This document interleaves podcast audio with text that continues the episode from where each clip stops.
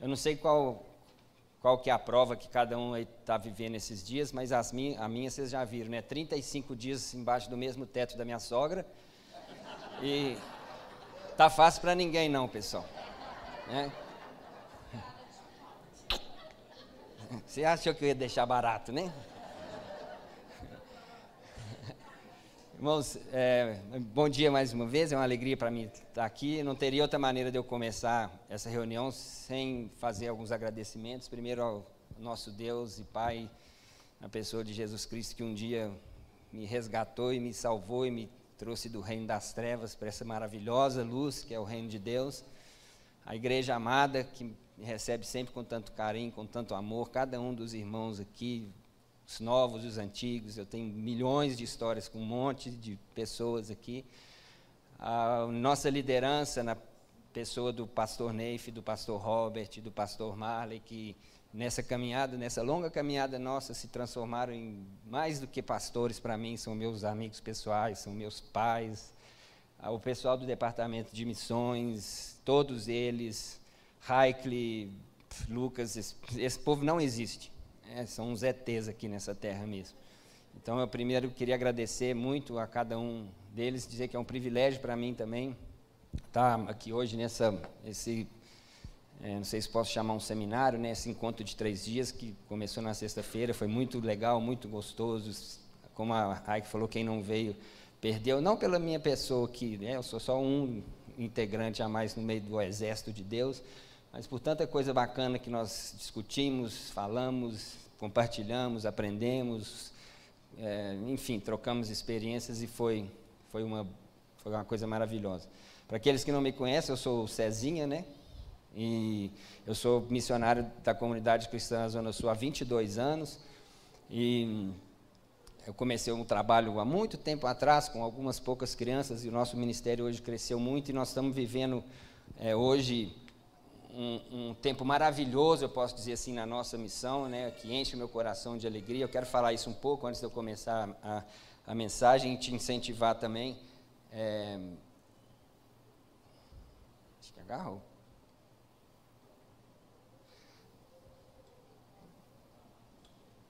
Mudou aqui, mas não mudou lá não. É, hoje, todos os, todos os trabalhos, todas as igrejas que nós é, não é problema aí não, é problema de transmissão para lá. Aqui mudou.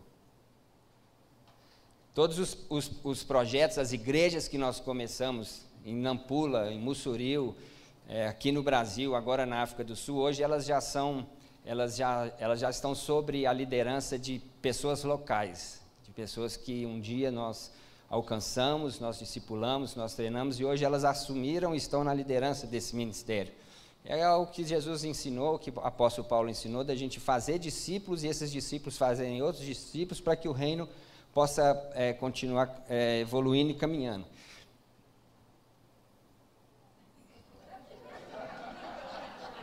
Aí não vai dar, não. É. Não, vou mudar por aqui mesmo. Aqui. Então, antes de você ir embora, antes de você sair, eu queria te desafiar a passar ali comprar uma bonequinha dessa ali, né? Você não precisa passar cartão, nada, você vai pegar um imãzinho também, que tem um Pix, você paga depois. Tá?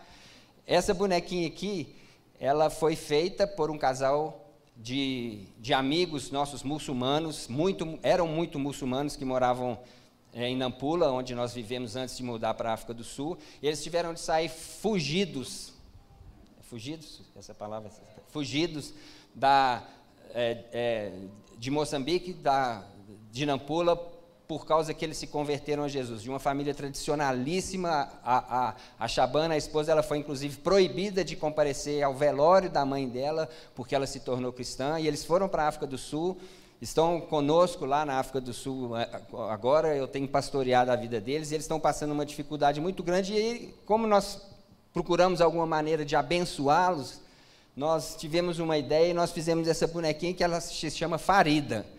A Farida é essa criança maravilhosa que foi resgatada lá em Moçambique, que vivia numa situação de extrema pobreza, de extrema miséria, tanto é, financeira como espiritual, e hoje, junto com esses outros lindões aqui, eles estão se transformando na terceira geração de obreiros já. Eles, nós chamamos de obreiros mirins. eles são, estão sendo treinados já para assumir as lideranças que, os, que a primeira geração de crianças que nós conquistamos hoje exercem. É, a nossa igreja tem pastores que foram discipulados e educados por nós, os membros, o grupo de louvor, enfim, e agora eles estão sendo treinados. Esse da direita é o Mamudo, ele tem, ele, ele tem problema de albinismo, você pode ver, sofreu muito perseguição, bullying, era um menino triste, desolado, além da pobreza é, é, financeira. Esse menino hoje ele é impressionante o que ele faz. Ele, se você trouxer ele para o Mineirão encher com 50 mil pessoas e falar para ele dar uma palavra lá, ele, ele, é uma, ele é um menino abençoado, servo de Deus, cheio do Espírito Santo, não tem vergonha nenhuma, se orgulha de tudo que ele faz, aonde que ele chega, ele é o primeiro a testemunhar, abrir a boca, pregar o Evangelho, é uma coisa maravilhosa. É, então, é, é essa turma. Então, se você quiser comprar a farida, né, você passa ali, pega, leva, depois você paga uma, duas, três, dez, não tem problema. O preço da farida é 25 reais, mas a farida não tem valor, ela tem preço. Se você quiser pagar 25, você paga 25. Se você quiser fazer um Pix de 25 mil, você faz um de 25 mil. Todo esse dinheiro dos 25 vai para a família da Chabana e do Zé, que estão em Moçambique conosco, que estão precisando disso, que foram, foram ela, ela que produziu essas bonequinhas, são maravilhosas, né? Porque eu que estou segurando não, você vai ver. E o que exceder vai para abençoar o projeto de depois a gente fazer talvez o Daninho, o Mamudo, né? É, esse outro rapaz que tem um problema físico, que vivia em Mussoril, nós trouxemos ele para Nampula, está sendo treinado também, já é um menino também muito abençoado, desenvolveu assim assustadoramente. Então você pode fazer isso antes de você sair. Pega lá, se você é um empresário, um comerciante, quiser no final do ano mandar para os seus clientes e quiser encomendar, Cezinha, tem jeito de você mandar 500 para mim? Aí depois você me fala comigo, tá bom? E. Tá, não era esse aqui, não. E esse é um trabalho que a gente tem com as viúvas no Quênia, na divisa do Quênia com o Sudão. São viúvas é, de guerra, perderam marido, muitas perderam filho, perderam tudo. E temos uma oficina que elas produzem esses, esses lencinhos maravilhosos. É a mesma coisa, todo o dinheiro vai para essas viúvas, para abençoar o trabalho delas. É a mesma coisa, você pode pegar lá, fazer o, o seu pagamento por Pix, o preço é 25, mas o valor não existe. Tá bom? Então é isso.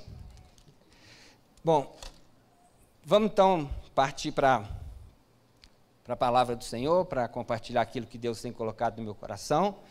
Gostaria de convidar os irmãos mais uma vez para a gente se levantar. Eu gostaria de antes orar, para que a gente possa depois ler a palavra do Senhor. Pai, querido, amado, santo, nós, nós cantamos aqui há pouco, Rei, Tu és o Rei, a tua igreja te adora. Eu te adoro, Jesus. Sou, eu sou apaixonado com o Senhor.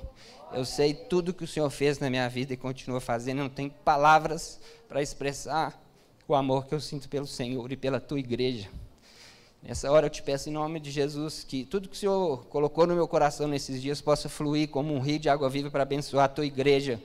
Como pastor, o único desejo que eu tenho é que vidas aqui sejam transformadas, não para mim, mas para a glória do Senhor para a expansão do teu reino, para fazer com que o teu nome santo e verdadeiro possa ser conhecido nas nações, aqui do confins, aqui da, da zona sul de Belo Horizonte até os confins da terra.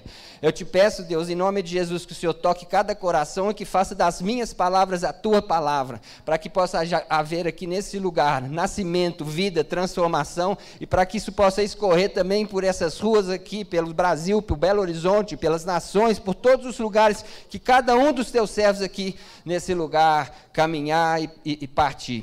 Em nome de Jesus, que o Senhor nos dê uma manhã maravilhosa, abençoada e cheia da tua graça. E assim nós oramos e bendizemos o nome santo de Jesus.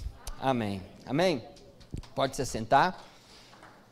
Bom, nós, temos, nós estamos nesse culto, né, nesse culto especial de missões, se eu posso dizer assim, e eu gostaria de, de ler o, o Salmo 2, que é o salmo de referência, o salmo que nós usamos como tema dessa, de, desses dias, é um salmo é, muito claro, muito impactante, muito, é, muito reflete muito a realidade, inclusive, que a gente vive hoje. O Salmo 2 diz assim: Porque se amotinam as nações e os povos tramam em vão.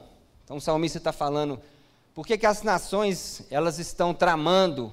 Né? Por que, que elas estão se amotinando? Os reis da terra tomam posição e os governantes conspiram unidos contra o Senhor e contra o seu ungido. E dizem: Façamos em pedaços as suas correntes, lancemos de nós as suas algemas. Do seu trono nos céus o Senhor põe-se a rir e caçou deles. Em sua ira os repreende, em seu furor os aterroriza, dizendo: Eu mesmo estabeleci o meu rei em Sião, no meu santo monte. Proclamarei o decreto do Senhor, ele me disse: Tu és meu filho, eu hoje te gerei. Pede-me e eu te darei as nações como herança e os confins da terra como a tua propriedade. Tu as quebrarás com vara de ferro e as despedaçarás como a um vaso de barro. Por isso, ó reis, sejam prudentes, aceite a advertência, autoridades da terra. Adorem ao Senhor com temor, exultem com tremor, beijem o filho para que ele não se ire e vocês não sejam destruídos de repente. Pois num instante acende-se a sua ira. Como são felizes todos os que nele se refugiam. Amém? Esse é um salmo messiânico, um salmo davídico, né? apesar de não ter a referência no salmo de que foi Davi que escreveu, mas lá no livro de Atos, Pedro cita esse salmo dizendo Davi disse, então é um salmo que a gente considera que foi escrito por Davi. E esse salmo ele mostra muito claro a realidade do tempo de Davi, mas também a realidade que nós vivemos hoje a realidade que o mundo viveu sempre. Um conflito é um conflito muito grande, uma guerra, uma batalha entre reinos diferentes, em reinos que não têm a mesma cosmovisão, que não têm os mesmos cidadãos, que não têm o mesmo rei, que não têm o mesmo Deus, que não têm as mesmas regras, que não têm.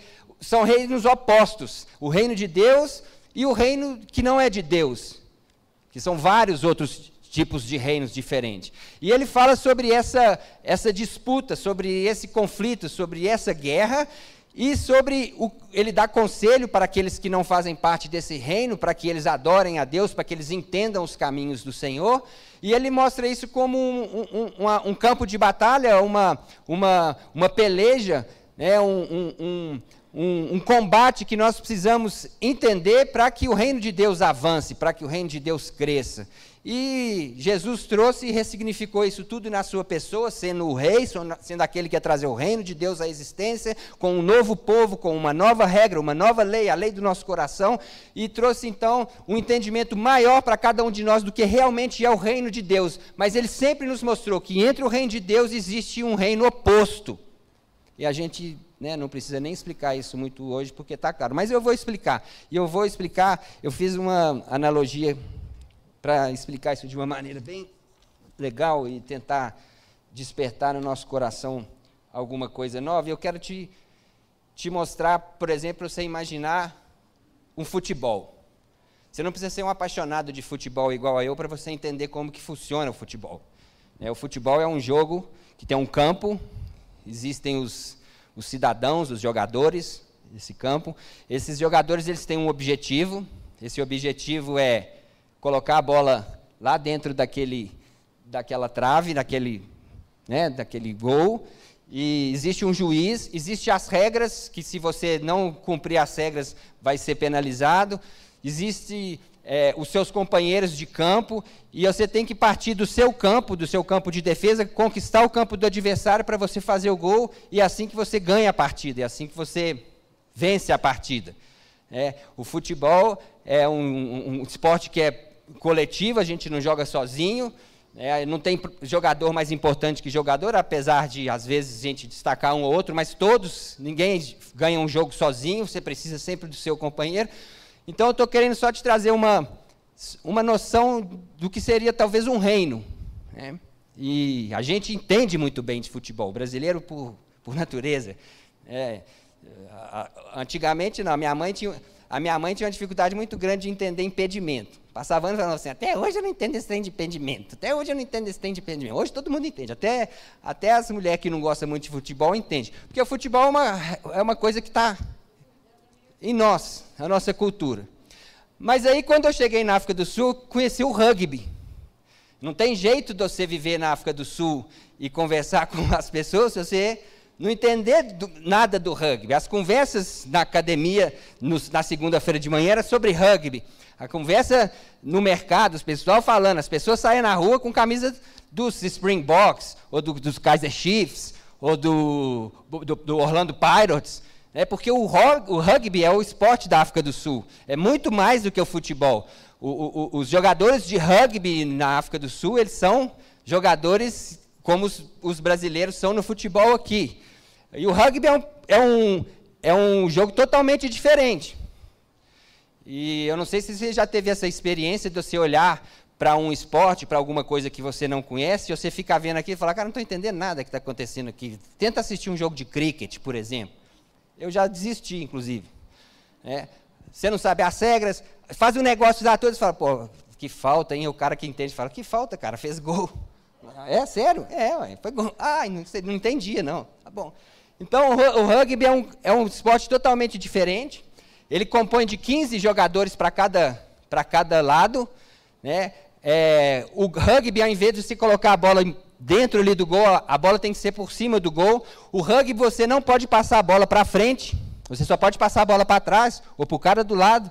O jeito de fazer gol no rugby é você faz um trick, que é você correr com a bola, você avançar com a bola, você tem que chegar até lá no fim e, e colocar a bola no chão, você faz um trick, vale cinco pontos, ou você pode fazer a, o, o, ponto com, chutando a bola também, se você estiver no meio do caminho, mas para você chutar a bola, você tem que picar ela no chão antes, e é difícil, porque a bola é, ela é coisa, então às vezes você vai picar e, e para chutar, mas na hora que o cara pica, a bola faz assim, toim, vai para lá e ele não chuta nada, ele chuta o ar. Né? Mas se você conseguir picar a bola e chutar, é, isso mesmo. Se você picar e chutar e passar por cima, vale três pontos. E depois que você faz um trick também, você tem direito a dar mais um chute na bola, que chama o drop goal, que vale ponto também. O rugby é um esporte muito mais é, violento, vamos dizer assim, do que o futebol. Você pode jogar a pessoa no chão, mas você só pode derrubar a pessoa que está com a bola, você não pode derrubar a outra pessoa que está na bola, e você pode agarrar ela do jeito que você quiser, desde que seja da cintura para baixo. Se for da cintura para cima, é falta. É, e tem uma outra, uma outra série de regras que é, é, são diferentes. Tem A e a B. O rugby, o outro rugby é de sete só para cada lado. É, é, o B, é o, é o rugby, não sei lá, something. Enfim, é um jogo completamente diferente. Totalmente diferente do futebol. Né? E é como se fosse o que eu quero que você coloque na sua, na sua cabeça, os dois reinos totalmente diferentes. Um não tem nada a ver com o outro. O jogador de futebol, geralmente, ele é esbelto, tipo eu, assim, mas, mas preparo, principalmente os laterais para correr. Pra, os jogadores de rugby, principalmente os quarterbacks, eles são fortes, uns caras dobrados, né, os caras que precisam ter força para agarrar, para pular, para segurar, são diferentes. Os cidadãos desses reinos são diferentes. A regra totalmente é diferente. A lei dos reinos são diferentes. Na, na, os juízes, aqueles que julgam o que está certo e errado, são diferentes. Então, são reinos totalmente diferentes. Totalmente um diferente do outro. Mas tem uma coisa que é exatamente idêntica nesses dois nesses dois esportes, nesses dois reinos, sabe o que, que é? O campo. O campo de futebol é exatamente igual ao campo de rugby. Então você imagina esse jogo aqui. Vou voltar de novo. Esse jogo, você usando o mesmo campo e colocando o pessoal do rugby para jogar junto com o pessoal do futebol. E fazer um jogo só. Você imagina o conflito que vai existir dentro desse field, dentro desse campo. Você imagina o Hulk recebendo aquela bola, aquela bola do, do, do oval, e ele não sabe se ele pega, ou ele não sabe se ele chuta, ou então o, o Arana cruzando a bola e o David Grohl segurando a bola com a mão. como que isso vai funcionar? Como que, esse, como que, como que essa, esse esporte pode funcionar? É impossível. É impossível. É. E é exatamente o que a gente vive hoje. Nós dividimos esse campo, nós dividimos a terra, nós dividimos o mundo com pessoas que vivem num reino completamente diferente do nosso. pessoas que têm relações de afeto, de amizade, totalmente diferentes de nós, cidadãos diferentes do, do reino. Pessoas que são regidas por leis de moral, de, de princípios completamente diferentes das nossas.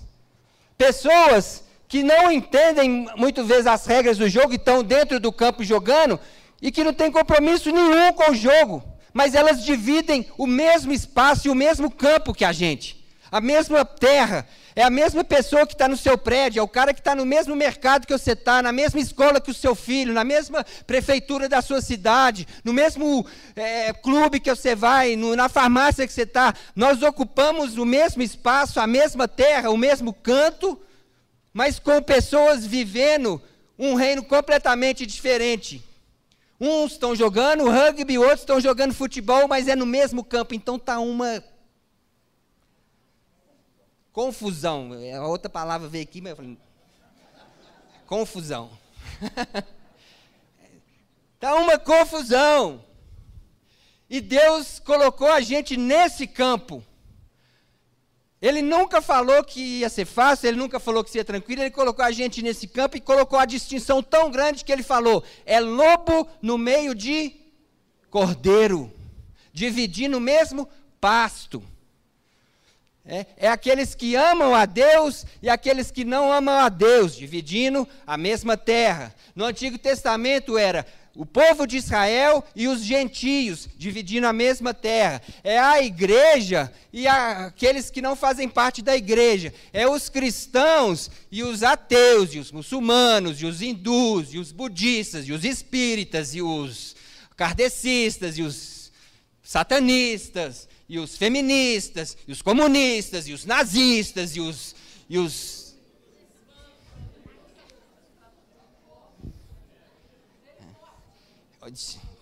eu tenho que tomar muito cuidado, porque às vezes vem. Você está me entendendo, irmão?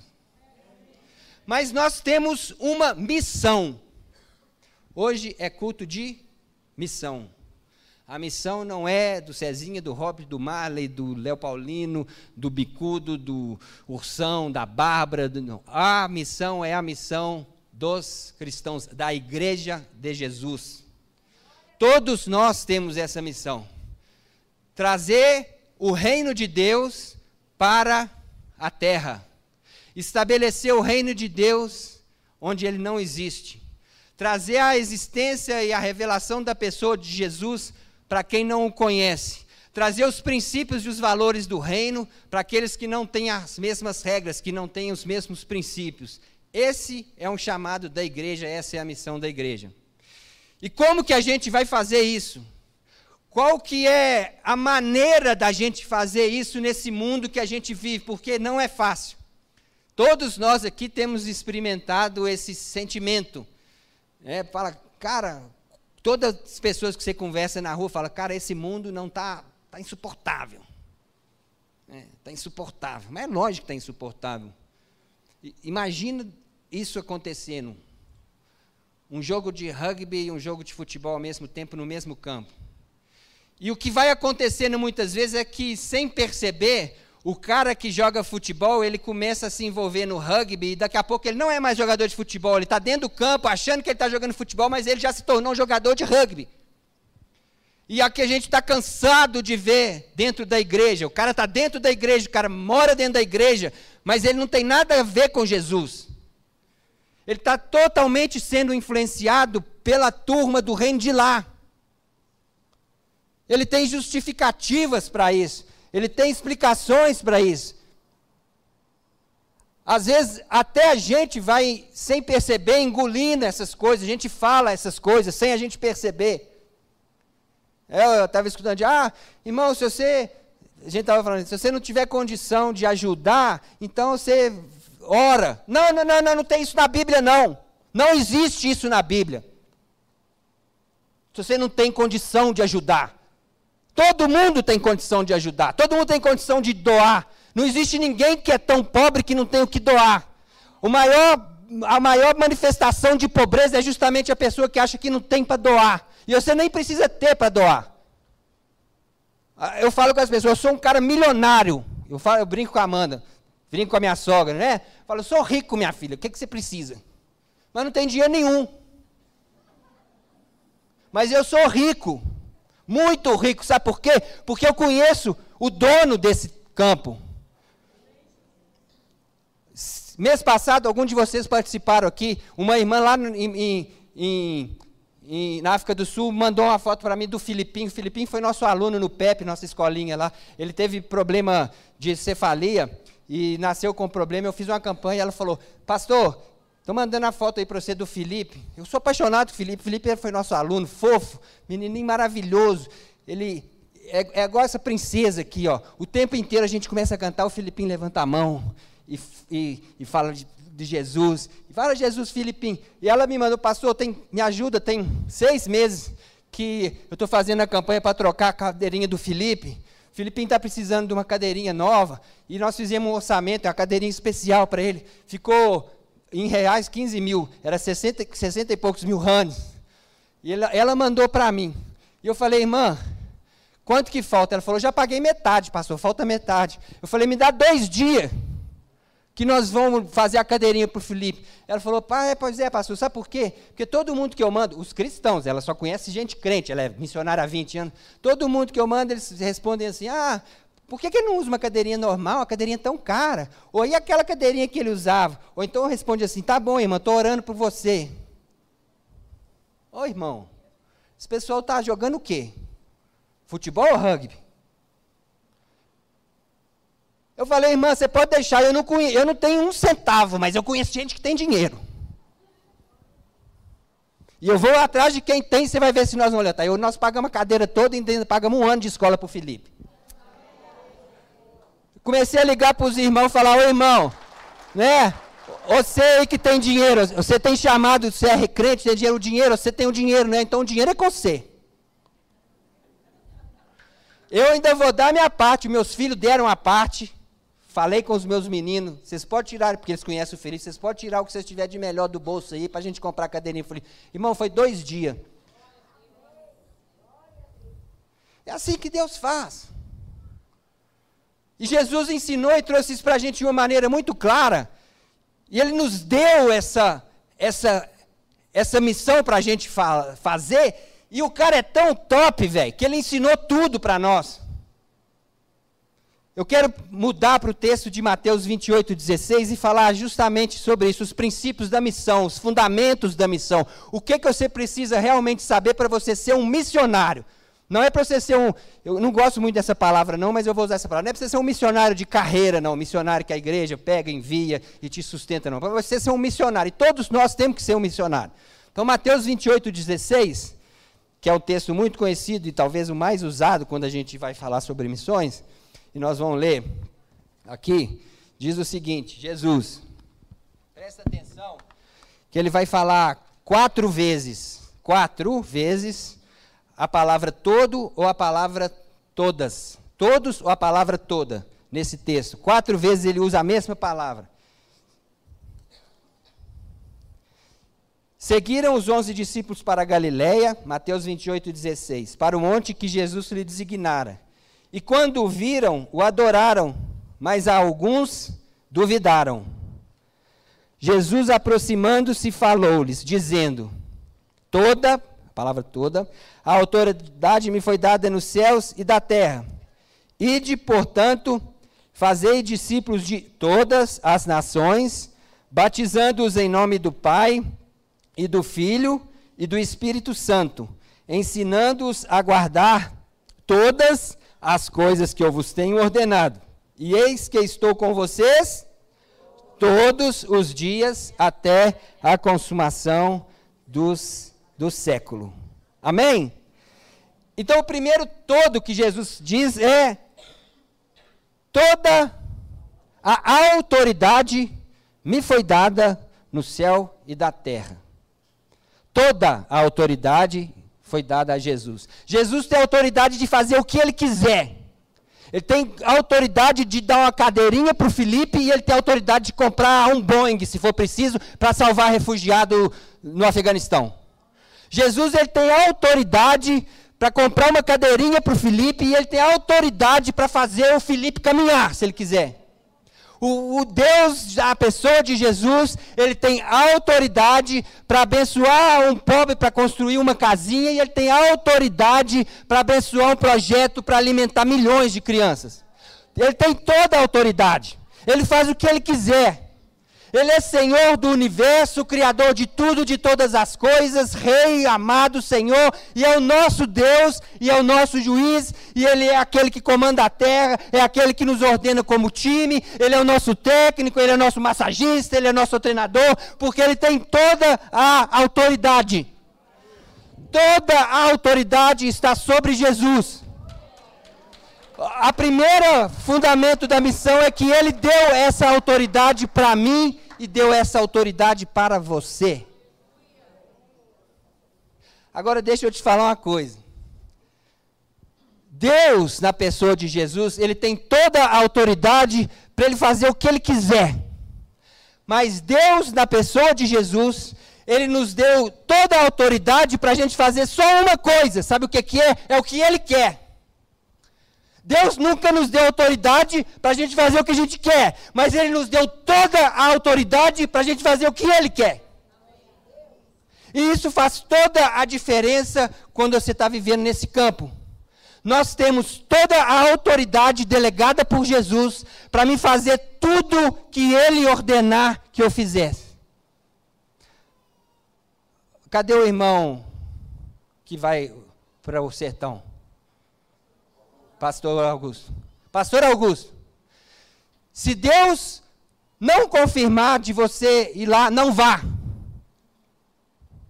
Se Deus confirmar de você ir, jamais deixe de ir. Nem pense em não ir. Você está me entendendo?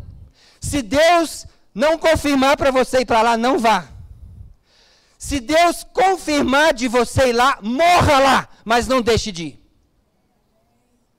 porque Ele nos deu toda a autoridade, mas para fazer a vontade dEle.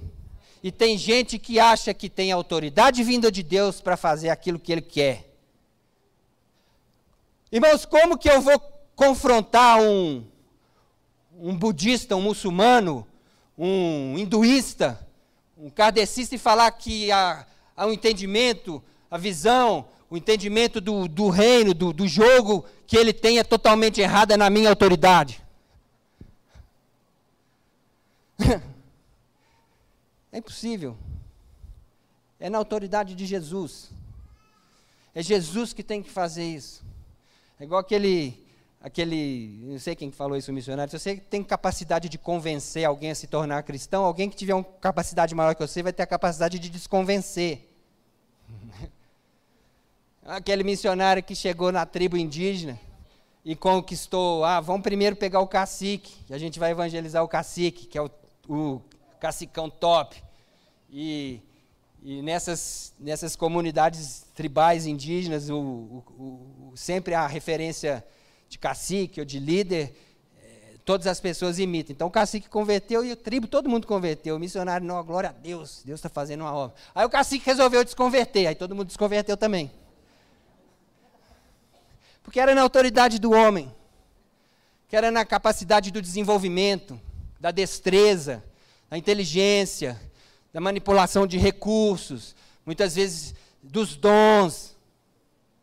Mas é na autoridade de Jesus, é por isso que a gente vê uns, uns Zé d'água fazendo a obra de Deus, igual eu, igual muitos missionários que eu conheço. Umas pessoas que não têm aos olhos humanos capacidade nenhuma, mas estão avançando no reino, estão fazendo, estão curando, estão libertando, estão criando igreja, estão bombando, e estão cheios do dinheiro para fazer a obra de Deus e não tem um centavo no bolso. Porque é na autoridade de Jesus. Então, o primeiro princípio que ele falou, ele falou assim: ide, né? Ele falou: toda a autoridade foi me dada no céu e na terra. Aí ele falou: ide e fazei discípulos de todas as nações. Ide e fazei discípulos de todas as nações. Fazer discípulos é ser agente de transformação. Não é fazer as pessoas se tornarem crentes. Não é fazer as pessoas virem à igreja. Não é fazer as pessoas mudarem as suas práticas. fazer discípulos, é ser instrumento de Deus para transformar as pessoas em todos os três níveis. Um, antropólogo americano falou uma coisa que é muito interessante, muito real e muito bíblica, ele fala assim: existe três, existe três coisas que precisam ser, que precisam ser é, é, analisadas para ver se a pessoa realmente se transformou num, num, verdadeiro discípulo de Jesus. Deixa eu ver o nome desse cara aqui. Paul, Paul. Né? Paul Ribert. É a maneira que ele crê, a maneira que ele se comporta e a maneira que ele enxerga o mundo, a maneira da sua cosmovisão. Essas três coisas elas fazem parte do discipulado e daquele que realmente se torna um cristão. A maneira como que ele crê, a maneira como ele se comporta e a maneira como ele entende o mundo. Se ele muda a maneira que ele crê, mas ele não muda a maneira que ele se comporta, ele se torna um crente nominal. É o que a gente vê muito no Brasil hoje. Já existe isso, os evangélicos nominais. Crê diferente, mas não comporta diferente. Então a igreja se torna uma igreja nominal. Agora, se ele comporta diferente, mas ele não crê diferente, ele se torna um, tra, um como é que chama essa palavra, meu Deus? Radical. É? Ele faz as coisas certinho, ele faz as coisas certas, mas ele não crê na, naquilo que é verdadeiro. A gente vê muito isso. É os famosos os hipócritas. Eles comportam bem na frente de todo mundo, mas as crenças do cara estão totalmente distorcidas. E a outra é a cosmovisão. Se ele mudar a maneira que ele crê e ele não mudar a sua cosmovisão, ele se torna um crente infrutífero. Ele não gera fruto nenhum. A gente vê isso também para todo lado desse pessoal que está no campo, dividindo a terra, que crê, mudou a sua forma de crença, mudou a sua forma de comportar, mas não mudou a sua maneira de enxergar a realidade do mundo. Continua trabalhando para ficar rico, enxerga os relacionamentos humanos de maneira diferente. O cara que está do lado dele não é companheiro, é adversário. Ele mudou a maneira de crer, ele mudou a maneira de, de agir, mas ele não mudou a sua maneira de mundo. Ele é um agente de transformação do mundo. Nós fomos chamados, Jesus falou, ide por todo o mundo. Vocês são agentes de transformação. A missão de Deus é nos chamar para a gente ser agente de transformação autoridade, transformação. O terceiro, todos que Jesus disse, está aqui em no 20. 20. Ensinando-os a guardar todas as coisas que vos tenho ordenado. Ensinando nós temos que ensinar as pessoas todas as coisas. É a doutrina bíblica, é a doutrina de Jesus. Nós não ensinamos o nosso ensino. O nosso testemunho é bacana. O que eu estou fazendo aqui é legal para me mostrar para vocês. Ah, nós temos uma igreja aqui, nós temos uma igreja lá, eu converti assim, eu queria me matar, Deus mostrou isso, Deus me deu aquilo, eu fui abençoado em tal lugar. Isso é muito bacana, a gente tem que fazer mesmo. Mas esse não é o ensino de Jesus. O ensino que nós temos que trazer para as pessoas é o ensino da pessoa de Jesus.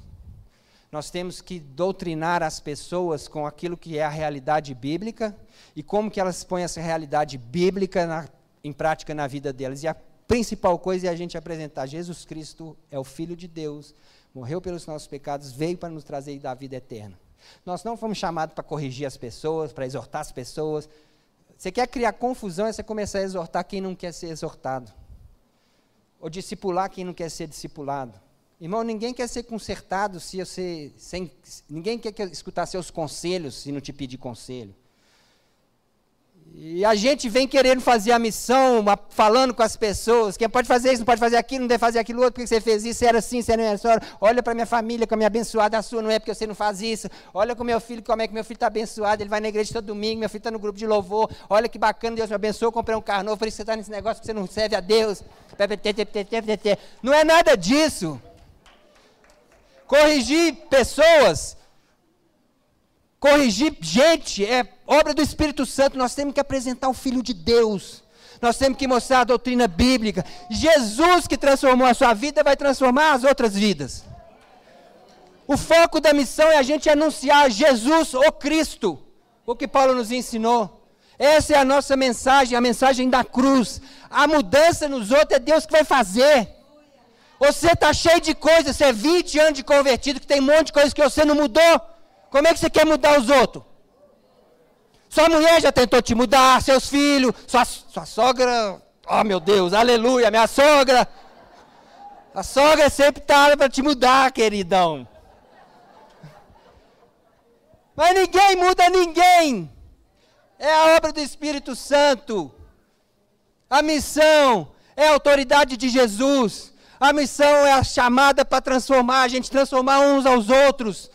Com a mensagem do Evangelho, com o nosso testemunho e ensinar as pessoas, ensinar o que é a doutrina bíblica, Jesus, o Criador do céu e da terra, no princípio que era o verbo, ele criou todas as coisas, esse Deus maravilhoso que fez o céu, a terra, tudo que você vê ali, ele se transformou num homem, no Emanuel, e ele veio para viver no meio de nós e nos dar vida em abundância.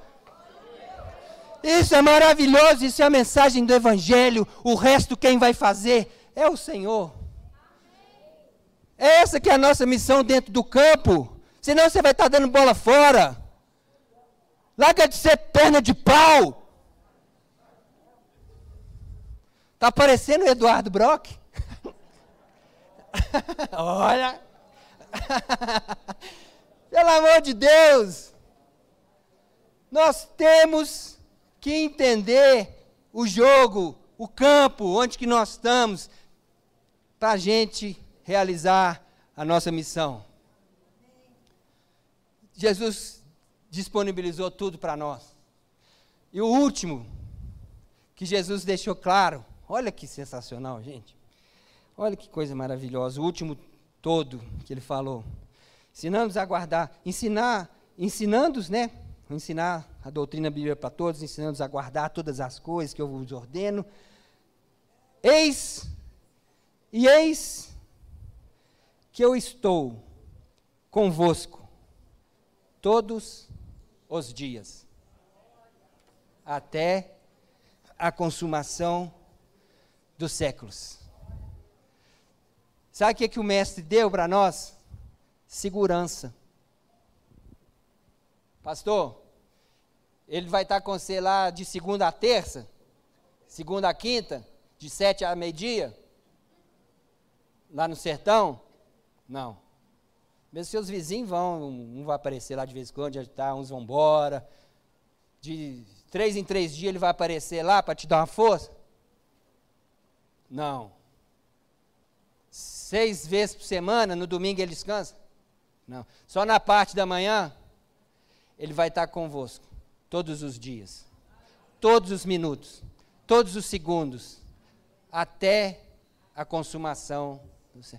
Rapaz, é fácil demais o trem, não é difícil não. O meu rei, ele está comigo todos os dias até a consumação do sexo. Ontem eu estava partilhando. Cadê o Leozão? Vi ele ali atrás. Estava compartilhando com o Leozão uma experiência que eu tive agora, mês passado. Irmãos, pela primeira vez, eu tenho 22 anos, eu já conheci 43 países, metade do que o Lucim conhece. Todos esses países eu fui fazer missão. Antes de eu me converter, eu tinha ido num país só. Fui na, na Argentina correr a maratona de Buenos Aires. Foi o único país que eu fui. Depois que eu me converti, eu já visitei 43 países. Foi o Senhor que me levou. E eu conversei com o Leozão, eu estava no aeroporto de Khartoum. Pensa um lugar, pensa num lugar punk. Pensa num lugar tenebroso. Eu estava sozinho saindo do aeroporto de Khartoum, no Sudão, no Sudão muçulmano.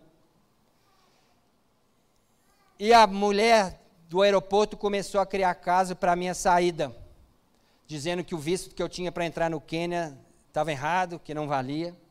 Eu estava num aeroporto que parecia aqueles aeroportos daqueles filmes de cowboy de 1610, na idade, na, na, na idade média, é, aqueles balcão de madeira, coisa mais arcaica do mundo. Eu era o único branco que tinha no lugar, no meio de 200 muçulmanos radicais. E a mulher começou a barrar meu visto. Falou, isso aqui está errado, você tem cartão de vacina, cartão de não sei o que, não sei o que mais, está com hemorroida, não está, o que, que você tem?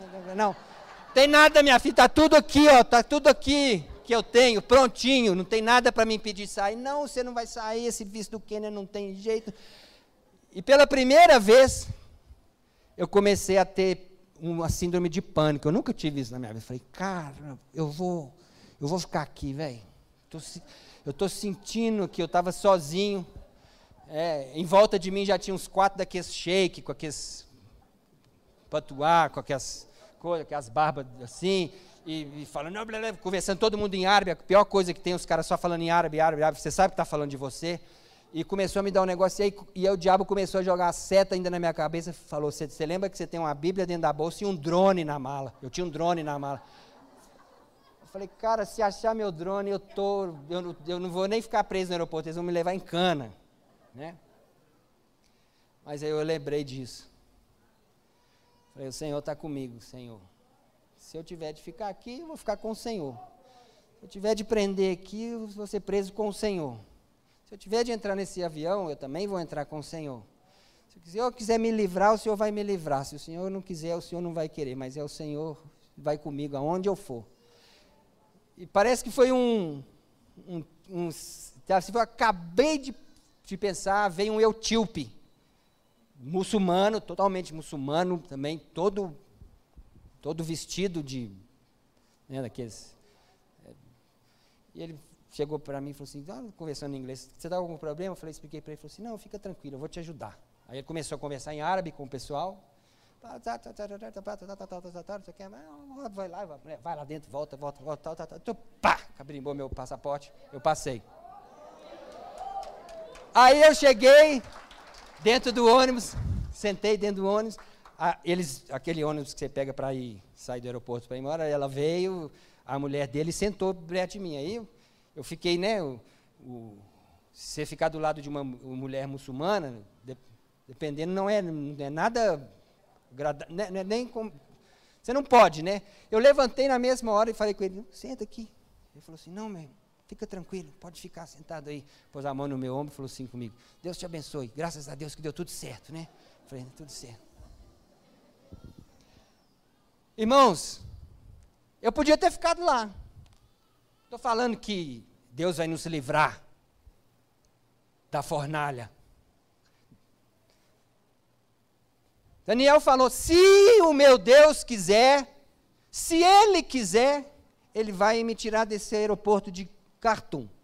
Se Deus quiser, eu vou para o sertão.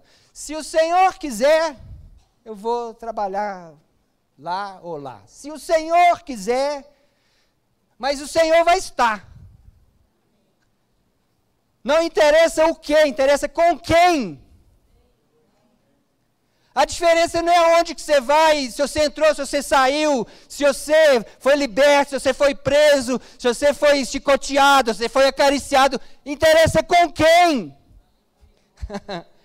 é a companhia é quem está com você, é a segurança, e nada pode nos separar do amor de Jesus, nem altura, nem profundidade, nem a morte, nem a doença, nem aeroporto de Cancún, de Khartoum, nem malária, nem nada pode nos separar do amor de Deus que está em Cristo Jesus.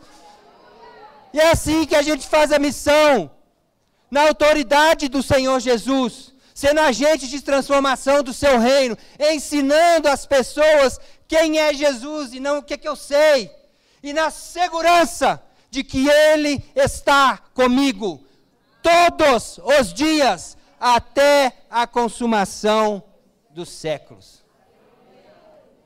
Passa a régua é a missão.